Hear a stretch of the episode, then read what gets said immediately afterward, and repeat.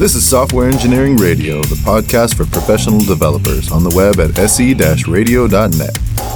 SE Radio is brought to you by the IEEE Computer Society and by IEEE Software Magazine.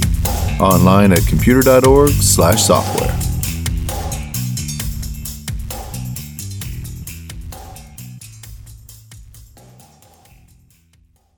Developers, are you ready? It's time to upgrade your data platform to InterSystems Iris. Choose your language, choose your tools, choose your environment. Collaborate, build faster, and deploy more efficiently. When you can make faster decisions, there's no telling what you'll create. Ready, set, code. Start coding for free. Visit intersystems.com slash try to try Iris.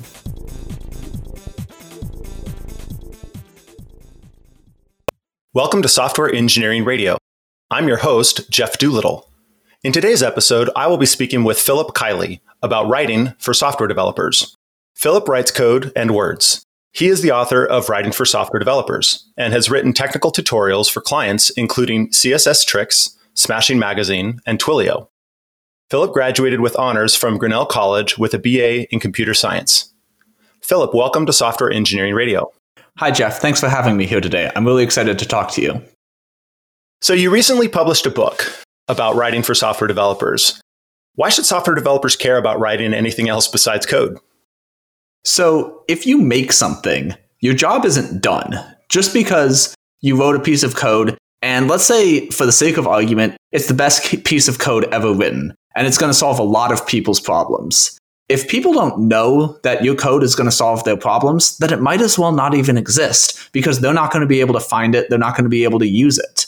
And so, as a software engineer, I've seen how a lot of my friends sort of turn up their nose to the business marketing sides of the profession and say, no, I'm just a pure coder. My job is to create engineering artifacts. And that's absolutely the most important part of the job. And the thing that we do uniquely well as software engineers is creating technical artifacts. But if we make these things and then we don't share them, then they're not going to be able to help people. So, writing is one of the best ways to share our work and make sure that it has the impact that we're looking for.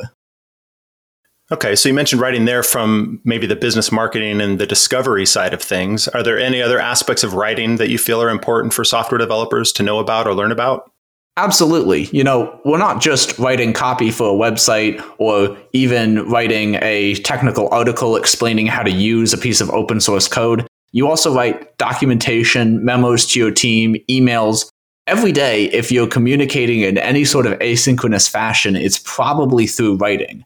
And so, in order to effectively work with other people, work in a team, share knowledge across teams or within a team about a project, onboard people, there are so many different things that really strong written content can help you do. And when I say written content, I'm speaking much more broadly than just the sort of thing you might see on a company's blog. You know, this this concept encapsulates things like readmes, documentations, and basically every other written artifact, even, you know, the history in your Slack channels. Yeah, then that's interesting. So you did make a big assumption that people are actually writing documentation, which I might question, but you went down to the level of things you say in Slack. And I was about to ask you, so it kind of segues perfectly. What about somebody who says to you, my code is self documenting and it speaks for itself? Well, if that's true, that's awesome. But I think that even if that's the case, you're still going to be doing things like commit messages or even little comments, even if it's just to yourself. And you can think about it like tweeting almost. Like if you've ever written a tweet and you have to encapsulate an idea in this very small amount of space. Code is an incredibly information dense way to write. And technical content relies on code samples that sometimes, you know, you don't have to explain every single line of def func vars is self-documenting to anyone who knows the language. They understand this is a function. Unless this is a very simple introduction to the language, you don't need to explain that. You're just wasting people's time if you do so. So, just because code is this very information dense way of communicating, it means exactly what you want it to mean. That doesn't mean that even very good, clean code doesn't need further explanation because the code is going to do a great job of telling people what it does but it's not necessarily going to do a great job of telling people why it exists, who it's useful for, what the purpose is behind writing it. And these are all of the things that even very small pieces of documentation, like comments and commit logs, these sort of tweet link things that are a really fun challenge to write and make concise and meaningful, all the way up to entire manuals and books about how to do things. Everything along that scale tends to be less concerned with breaking down exactly what happens and tends to be more concerned with talking about why and how these artifacts exist. So, in your experience, do you sense that there's places where the documentation is insufficient that you might recommend that it be increased? Absolutely. And I mean, I'm certainly guilty of this in my own projects, both in my personal life and at work. You know, I'm no saint when it comes to sitting down and really writing out what happened and why. And I think that in some cases, this practice is more important. If you think about something like a retrospective or a postmortem on an outage or some security flaw, these documents can be really important for fostering a sense of understanding and making sure that mistakes aren't repeated. All of which to say, just because the documentation might be lacking universally, you know, we can always have more documentation. That doesn't really help so much because we only have a limited amount of time to work on these projects. Everyone has deadlines to ship by. And so it's about thinking about precisely who the audience for certain pieces of technical communication might be and what we can do that's going to give us the highest return on the time that we invest in creating it in order to communicate important information about the work that we do. It's interesting you mentioned the audience. Speak a little bit about an audience focus versus a sender focus. Has, does that play into your thoughts on how software engineers should write about their work? Having your audience in mind is the number one way to improve your writing. And here's why. Let's say you're programming something. Let's say, you know, you're, you're writing an API and it's going to return some information. It doesn't matter how well you implement it. It doesn't matter how scalable your deployment is. All of this other stuff doesn't matter if the information that you are conveying is not going to the right place. So, if you think about it, it's kind of the same for writing.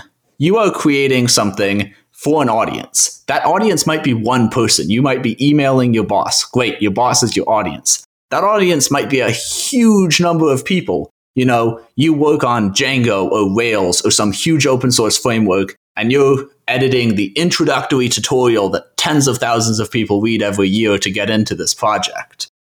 It doesn't matter.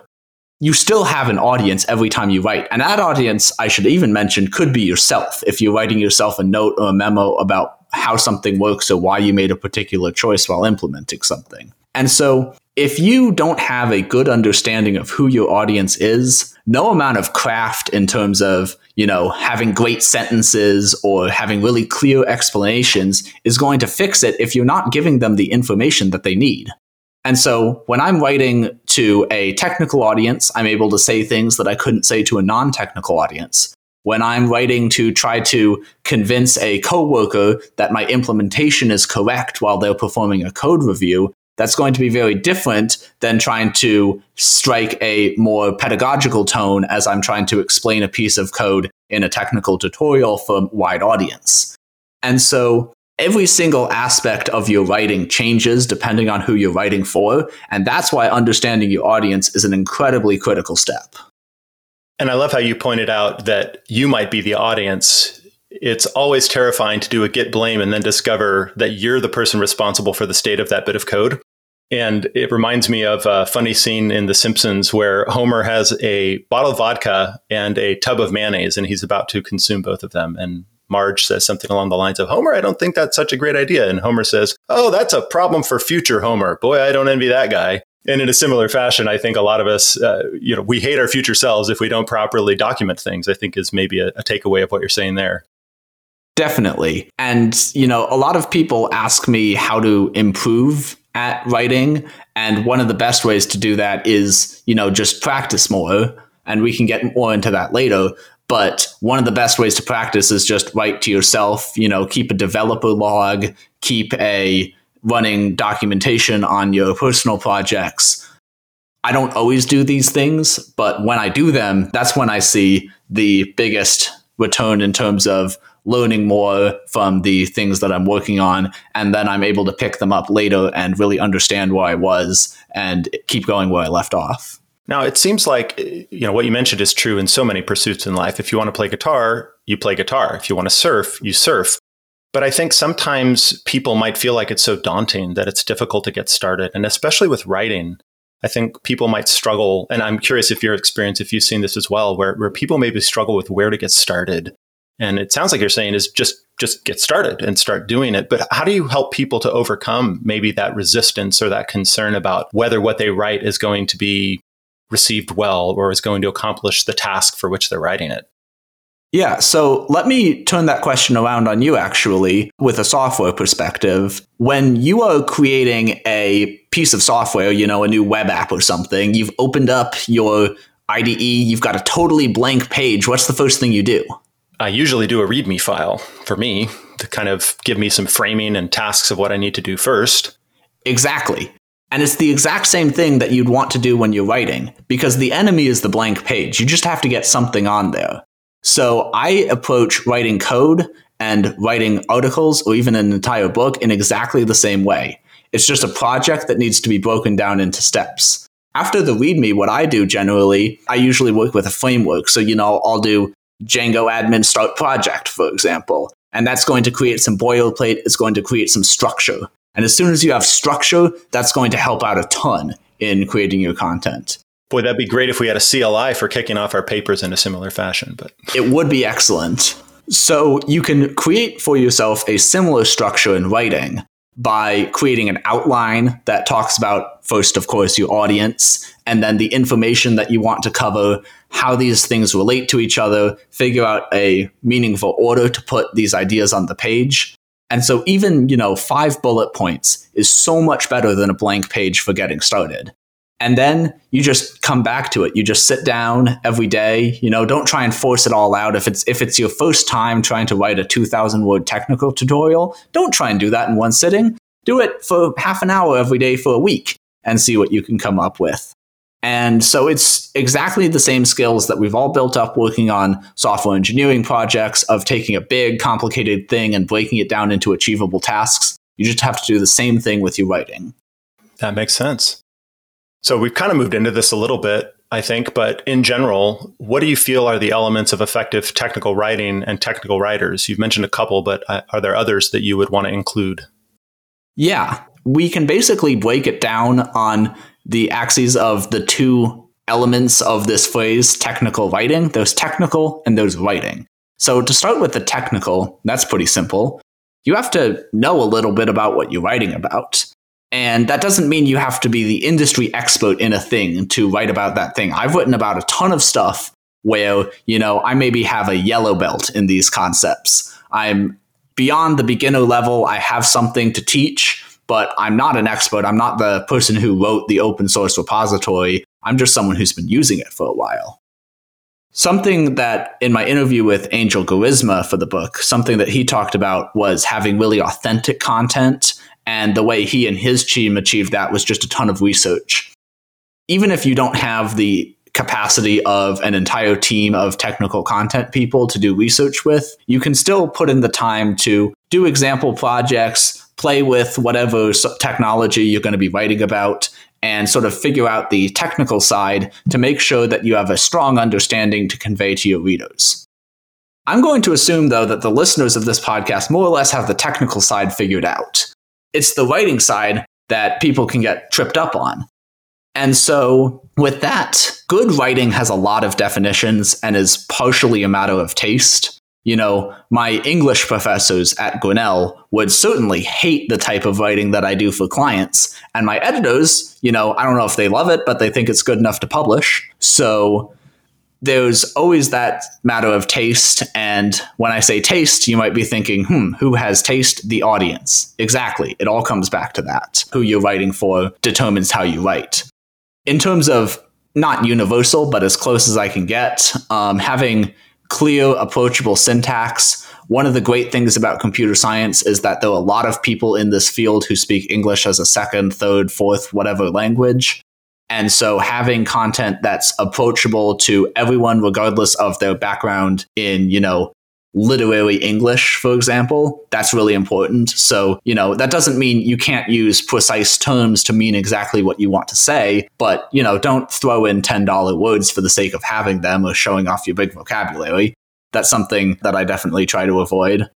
And having nice, clear syntax, having someone edit your work, even if they're not technical, just to make sure that it sounds good, reading your work aloud to make sure that it sounds conversational, sounds like the sort of thing that is reasonable for a person to have written.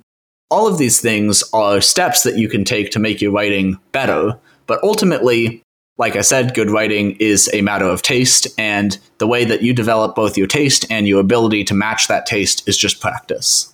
Now, the recommendations you made there sound like they primarily apply to larger works. So, how do some of the elements of what you're describing fit in more of the smaller scenarios, comments in code, bullets in a README, or commit messages? How does good writing demonstrate its importance in those contexts?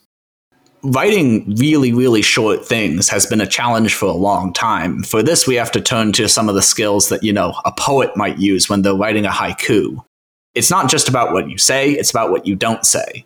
So when you're writing a commit message, good writing is leaving out extraneous detail, leaving out words that you don't need, and just focusing on conveying exactly the information you want to say to exactly who needs to hear it in the minimum amount of time possible. Even if it's just a sentence, you can still write it down, read it aloud, change it if it sounds bad, that said, if you're writing just a commit message, it's important to understand that I'm not saying you need to spend 30 minutes crafting a perfect poetic commit message that says, I added five lines. It will fix the checkout bug. It's snowing on Mount Fuji. You know, you don't need to write a haiku in your, which I know that wasn't a haiku, but you don't need to write a haiku in your GitHub logs every single time. It's just more about getting the job done with a decent amount of effort and moving on, doing it again, doing it again until it feels natural. And of course, context there matters as well. If it's your branch and you're just doing work in progress, then that's one thing. But when you're committing it for consumption by others, hopefully now that audience focus, as you said, was the number one consideration, then at that point, you're going to have to think differently about that. Any other elements of effective writing that you feel are important, maybe maybe ones that software developers aren't typically known for, possibly, or, or maybe have overlooked that would be worth mentioning? There's somewhat of a shared understanding in software development that as software developers, we're somehow exempt from the rules of the road in terms of just generic, decent writing, you know, proper usage, proper punctuation, that sort of stuff. And I would encourage everyone to just understand that just like we have conventions and explicit rules in various programming languages, human languages have the same things for the same reasons. It's just so that we can all understand each other better.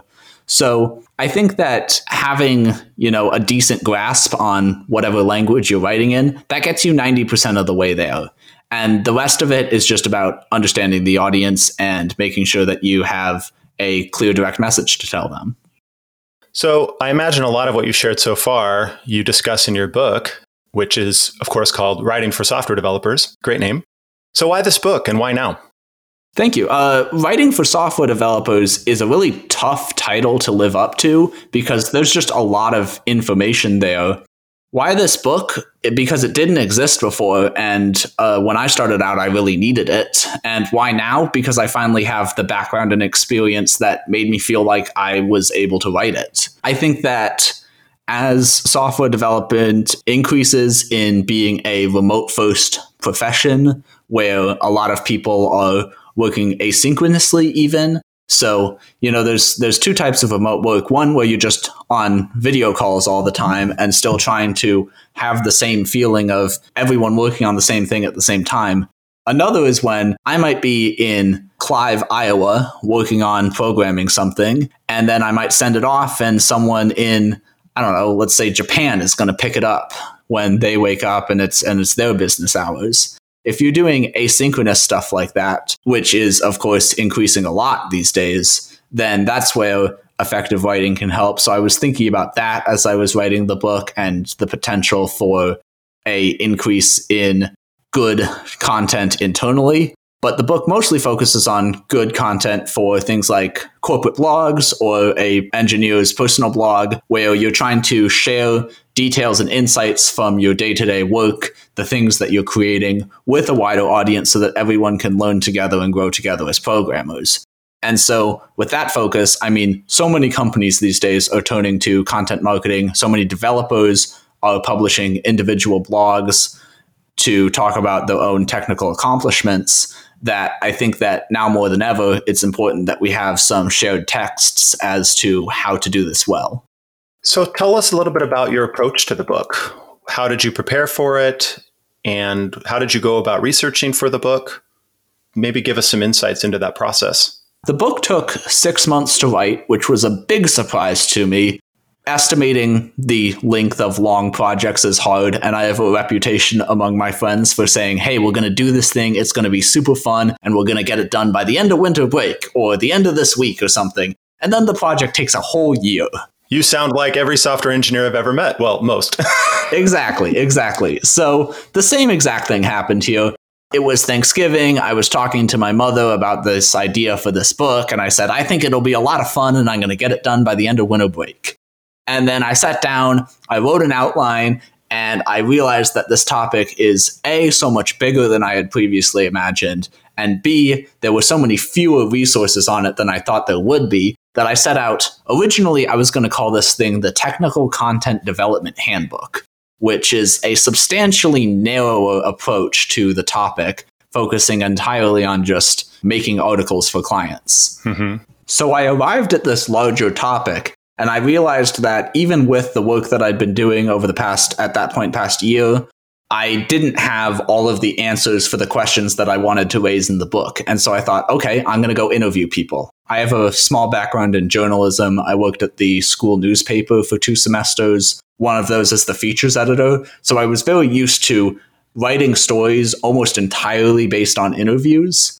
So I started reaching out to people. I've always loved sending cold emails. I know it's kind of weird to love sending cold emails, but it's just really exciting to reach out to people who are a thousand times too busy to talk to me and pitch them on something and, and see what they say. And, you know, that's even how I got on the show. It's a very important part of my writing process and the process of how I do everything else. But I sent these emails to almost 100 people. 11 of them got back to me, which was a huge surprise, including people whose work I've been reading for years who have been incredibly foundational in my understanding of what it means to be a software engineer. And so it was really, really cool to get to talk to all of these people.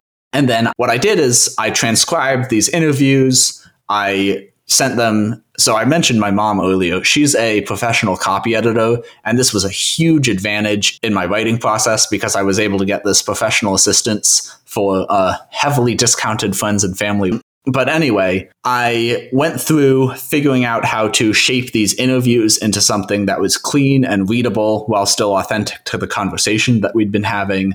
And then at the same time, I was working on building up my side of the story, writing down everything I knew about this topic, fleshing out my outline, just like how I was talking about earlier with connecting all these sections together. So once I had about 30,000 words written, I excerpted all of these interviews just like I used to do at the newspaper, put them in as block quotes, contextualized them, did three rounds of editing, one round with beta readers, one developmental edit with my mom, one paper proofread, then formatted it and put it up. So that was the writing process. It took six months. During that time, you know, my college shut down. I had to come home, which was, of course, incredibly disruptive to a lot of people. And I'm one of the more fortunate ones in this situation. But ultimately, that did give me more time to work on the book. I was basically, when I say I was working on it full time, I don't mean 40 hours a week. I mean, I wake up, I work on book, I go to sleep. I wake up, I work on book, I go to sleep for almost a month. And that was the time that I just kept revising and revising the content. And that's not something that I think anyone really needs when you're putting together a book, but it definitely accelerated the process. And when you're home with maybe not much else to do, that's a good way to take advantage of an opportunity in a difficult time. It was. You know, I definitely wish that the book had taken longer because I was busy, you know, enjoying the world with everyone else. But unfortunately, that wasn't possible. And I'm just glad that I had the, you know, fortunate background to be in a situation where I was able to use this time to focus on creating something instead of focusing on surviving, which is a much harder struggle that a lot of people are facing. Absolutely true. Calling all developers. There's no telling what you can create when you upgrade your data platform to InterSystems Iris. Are you ready to build the applications you want, however you want them? Are you ready to develop applications faster than ever? Collaborate, build faster, and deploy more efficiently. Tomorrow's next breakthroughs are waiting for you today. InterSystems Iris Data Platform. Ready, set, code. Start coding for free. Visit intersystems.com slash try to try Iris. So clearly some aspects of technical writing result in, you know, maybe a committed markdown file to a repository, but what you're describing with your book kind of has a different endpoint. And the endpoint here is publishing.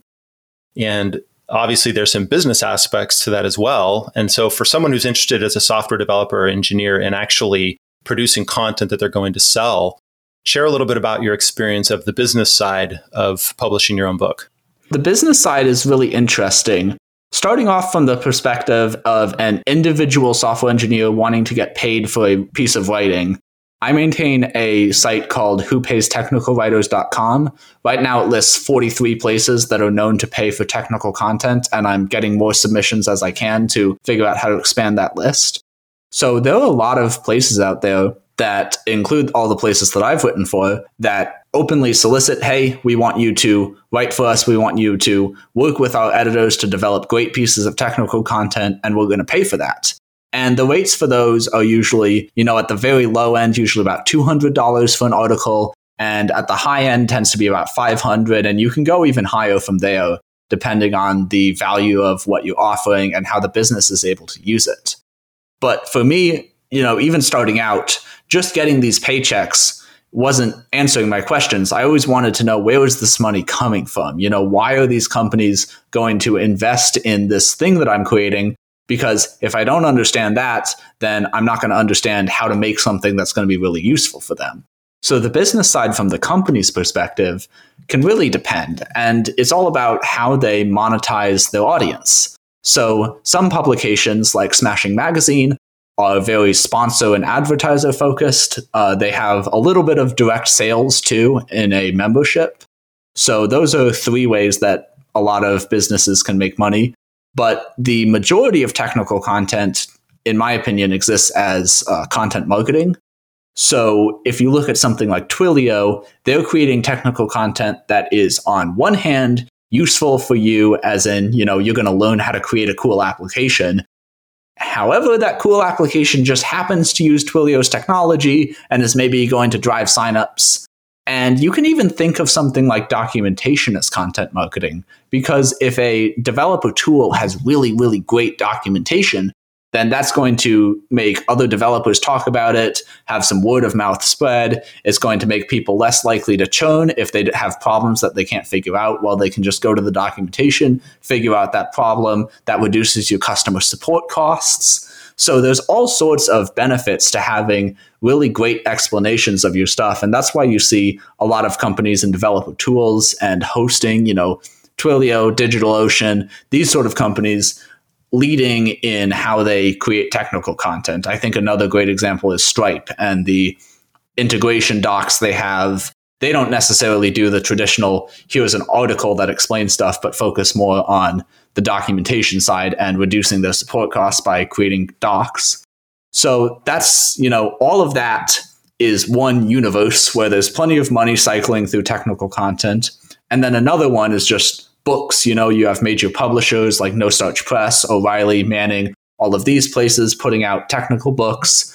And if you want to get into that, one of the best ways is by having some published articles that you can point to as proof that, hey, I can work with an editor to create great technical content that people want to read.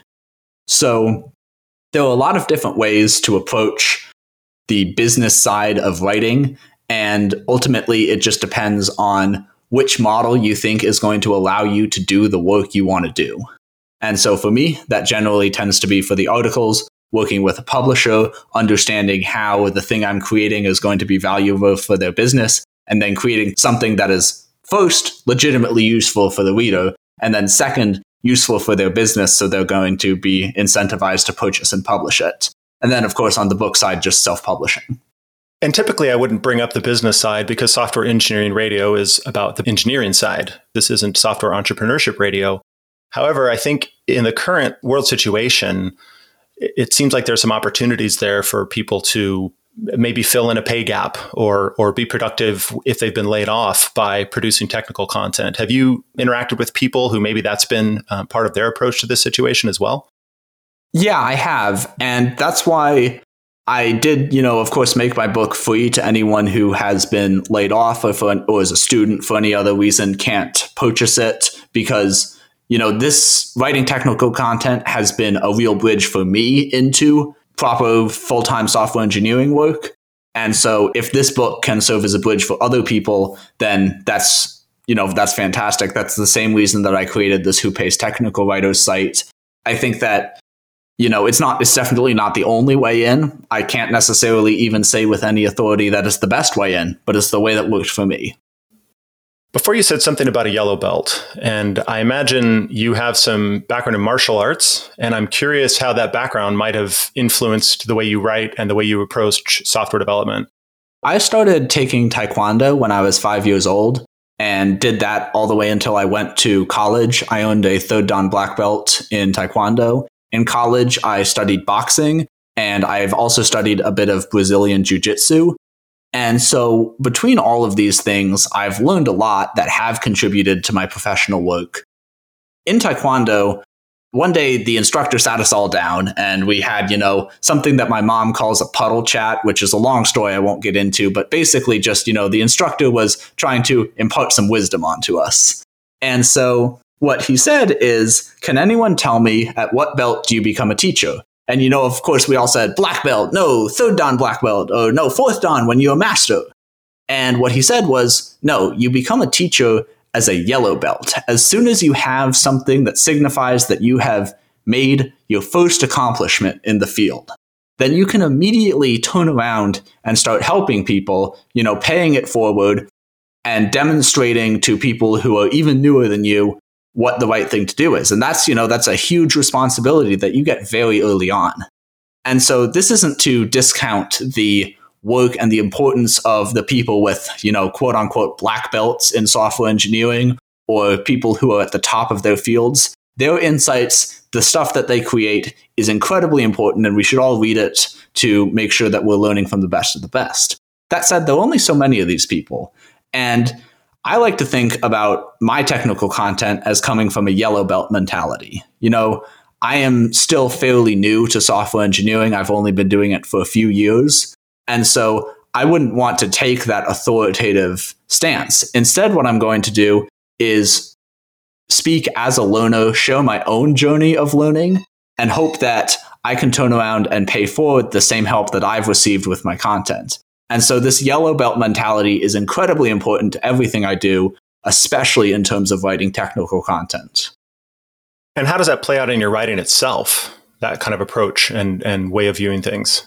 Probably the most direct way it comes out is in good sources and citations. You know, I have to make sure that I do my research. I have to make sure that I'm giving a proper understanding of my topic. And I have to make sure that I'm responding well to comments from my editors who might know more about a particular topic or just more about how to talk about it well. So first off, you know, just making sure I do my research well, cite my sources, that sort of stuff. Right. And then the second thing is just in choosing what I write about. I make sure that I only write when I think that I can provide a genuine insight into a topic that I haven't found someplace else.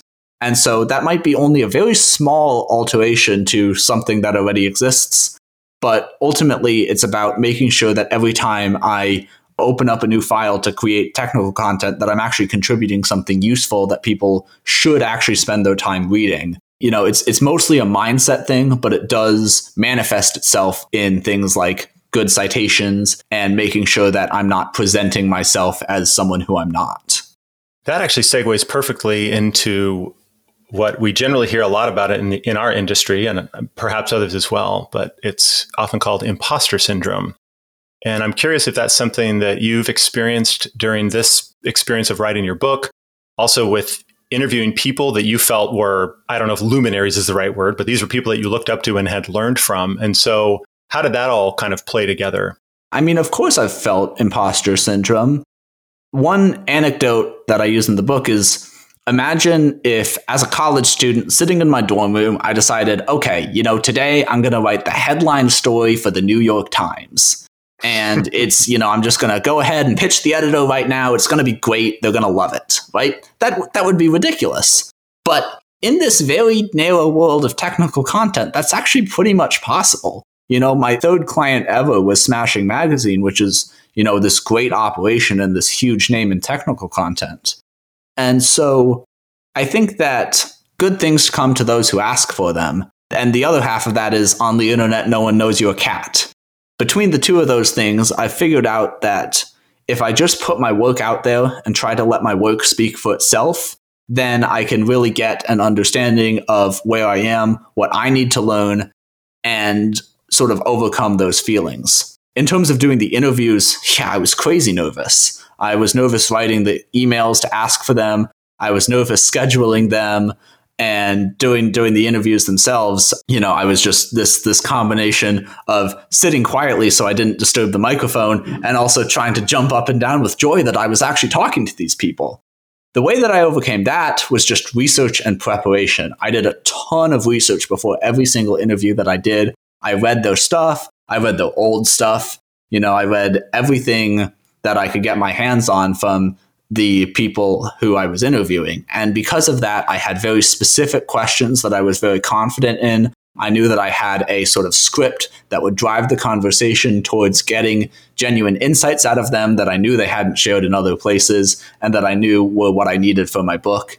And so, with that preparation, I was able to sort of overcome this both anxiety and excitement and just focus on getting out of these conversations exactly what I needed to make a great book. So you maybe were a little bit starstruck, but sounds like good preparation ahead of time was a, a key element in helping you sort of calm your nerves. Starstruck is exactly the right word. You know, I'm sure that my friends and family are just sick and tired of me talking about how great Patrick McKenzie is all the time, but I'm not going to stop. And it's funny because we have our own rock stars in our industry, and anyone outside our industry has no idea who we're talking about, which is really funny. It is. Have you received any negative criticism about your project or about the book itself? Oh, absolutely. And you know, the, the the first thing was just from launch day. I mean, I had almost 20,000 people see the book in a day, and you can't show something to 20,000 people without a couple of them getting mad at you for even making it. Hmm. And so, you know, of course, there were the negative comments on Hacker News. And, you know, some people have asked for refunds, some of them politely, some of them not so politely, but only seven so far, which I'm pretty pleased about.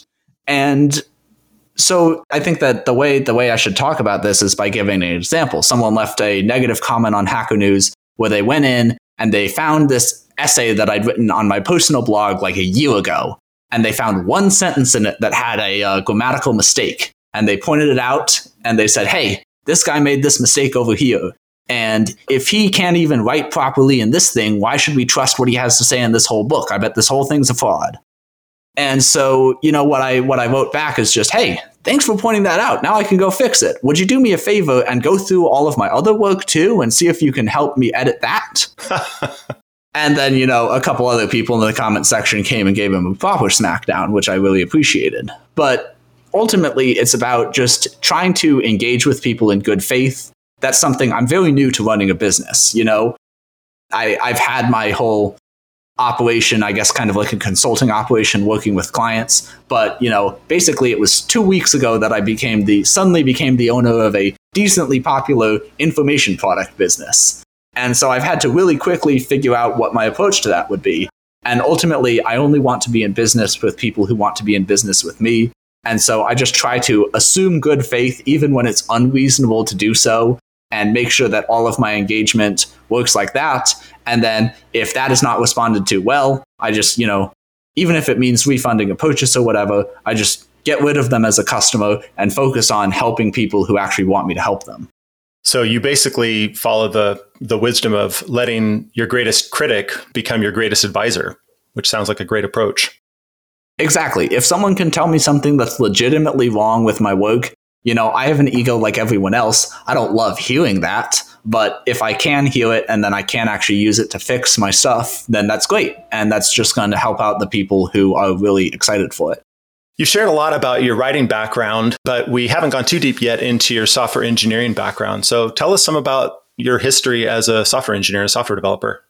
So this is where I wish I could say, you know, my first word was Java and I picked up a keyboard when I was three years old. But the honest answer is I started programming when I took a intro to computer science class in my second semester of college. I'd messed around with it a little bit before then, you know, done a few online tutorials about JavaScript or Ruby on Rails or whatever. But I got serious about programming about a month later when some friends took me to my very first hackathon at Iowa State University. And I had this great time creating this awful, awful JavaScript application that, you know, when it worked, didn't really do much and mostly just didn't work because it was a hackathon and we'd been programming for a few months each.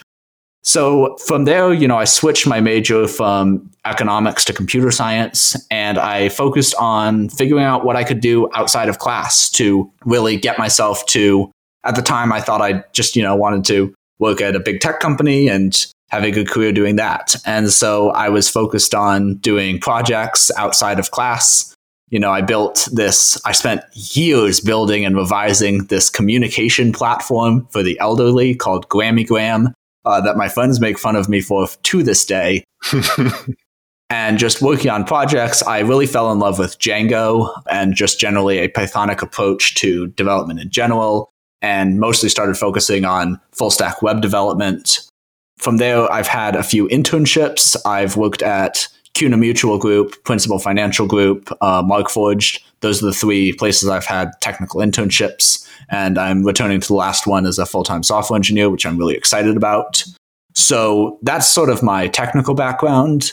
Is mostly it's you know a lot of people either self studied or learned in college. I did sort of a mix of both, and I think that's a really effective strategy because I got the best of what each approach has to offer. How important was that technical background for writing this particular book? Like, how did that play into your writing process and the the knowledge that you share with your readers? So my dad's an air traffic controller, and when he talks to other air traffic controllers at work or outside of work, sometimes they'll they'll throw in terms that I don't necessarily understand because they have a specialized vernacular for how they talk to each other and way of understanding that okay, this person talks like this, this means they're an air traffic controller. It's the same thing when I was writing this book. You know, I wouldn't always necessarily say that, hey, I revised my writing. I could even say that I refactored it.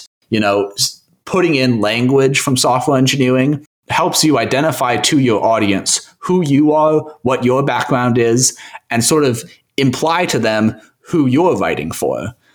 So that's a important subtle piece of identifying both yourself as an author and then telling your potential readers you know whether or not they're in the audience that you imagine for your work.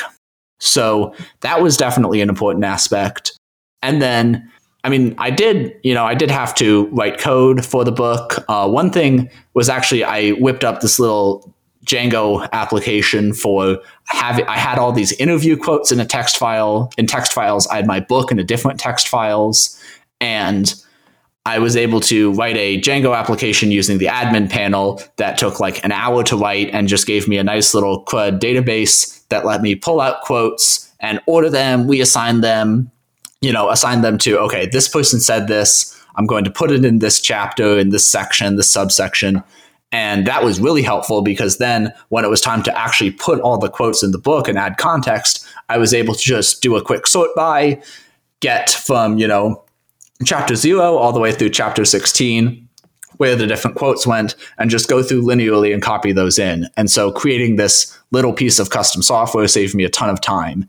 And that's the thing is with a technical background, you're just going to think like an engineer. You're going to think differently and understand what is possible to create. And so a process, every part of the writing process was informed by that. So clearly, having a technical background was important for writing this particular book to software developers. You know, once again, consider the audience. What technologies did you use for making the book? I love, you know, just having all of my stuff in Git version controlled. I'm the sort of person who commits all the time. So it was important to have something that was compatible with that. So I ended up just using the same thing that I use for all of my projects for clients, which is just, you know, Markdown, VS Code, Terminal. And I broke the book out by chapter. And so each chapter had its own file. And then I had sort of all of those open. I had my appendices. I just had a ton of Markdown files everywhere. There is some code in the book because I include example technical tutorials. And so I was able to just make a subfolder, same repository, put in all those code samples, work with them, figure those out. So that was cool. All of that was just sort of standard, straightforward, the same stuff I've been using with clients, Markdown and code. And then it got a little more complicated when it was time to hit publish because I needed to create a PDF, an EPUB, a MOBI. I assumed this is going to be easy. I'm just going to use Pandoc. I'm going to put it through this and it's going to be great spoiler alert, it was not great. so I had just all of these terrible issues with trying to get the PDF to look decent, trying to get a table of contents in there, trying to do all this stuff. And so I'm, I'm, I'm ashamed to say this, but I pulled out Microsoft Word and it worked great. My mom, when I was working with her for the edits, she's a longtime Word user. So I was already using Pandoc to turn stuff into Word and send that to her, get it back, turn it back into Markdown. And so I just expanded that. I, I pandoced into Word, used their formatting tools, which was surprisingly easy. Like I know it's WYSIWYG. I know you, you know, you can't stick it in version control. I know all the issues with this approach, but ultimately it got the job done. You know, I had to do page numbering, sizing the pages, putting in an automatic table of contents, sizing the images, making sure everything looked good. And that was really easy to accomplish in Word. And then it exported to a PDF just fine with all the links working and all of these issues that I was experiencing trying to go directly through Pandoc. Those all fell away. I'm sure that if I knew LaTeX or something, that I might have had a better chance at doing a all technical solution.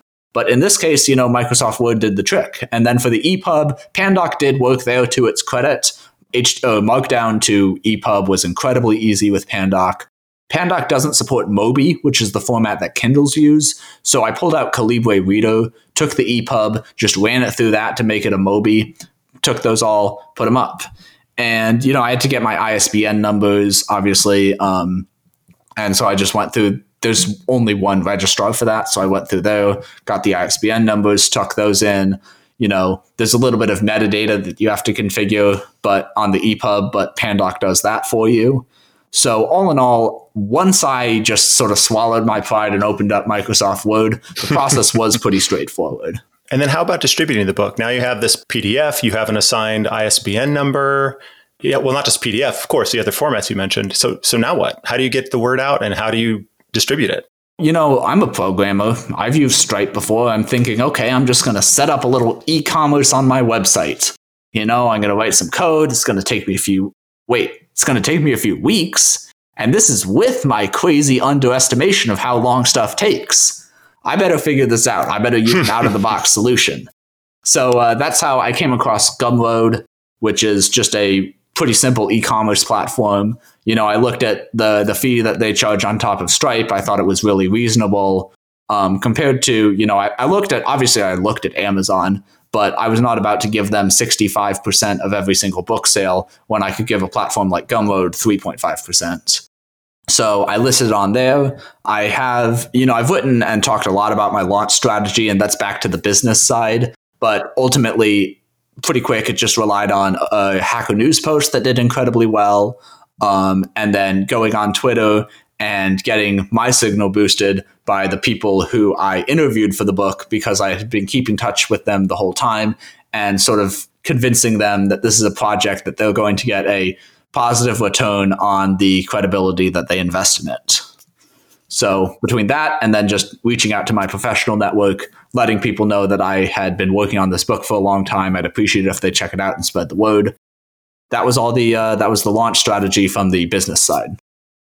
So, from the tool side, what would you possibly do differently next time? Like, would you maybe just suck it up and open up Word from the beginning? Or because I agree, I like VS Code and Markdown files. So, is there anything different you might change? Writing in Markdown was great, and it gave me a lot of flexibility. You know, if I'd wanted to make it an HTML online book, for example, that would have been pretty simple for Markdown. Mm-hmm. So, I think it's important to use the tools that you're comfortable with. In in this case, for me, that was Markdown And it's also important to use tools that save you time. In this case, for me, that was Gumroad.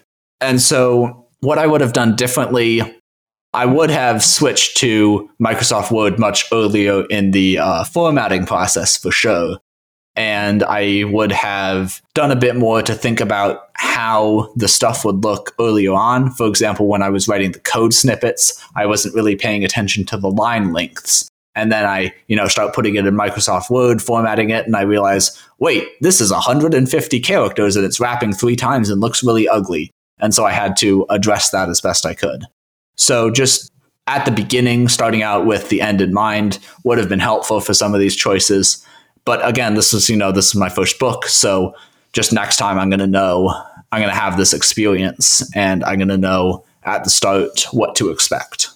Well, this has been a great conversation about your background and your book. And uh, I think our listeners will gain a lot of insights that they can pursue for themselves as they seek to be better writers and communicators as software developers. If people want to find out more about what you're up to, where should they go? So my central hub on the internet is my website, philipkiely.com. That's spelled P H I L I P K I E L Y dot com. And my Twitter is at Philip underscore Kiely. And then I'm also on YouTube as Philip Kiely. I'm basically just my name everywhere, same photo everywhere. Once you've found my website, it's pretty easy to find me wherever else you are. Great. And that'll all be in the show notes too if people have forgotten how to spell it. Well, thank you so much, Philip, for joining me today on Software Engineering Radio. Thanks, Jeff. I had a lot of fun.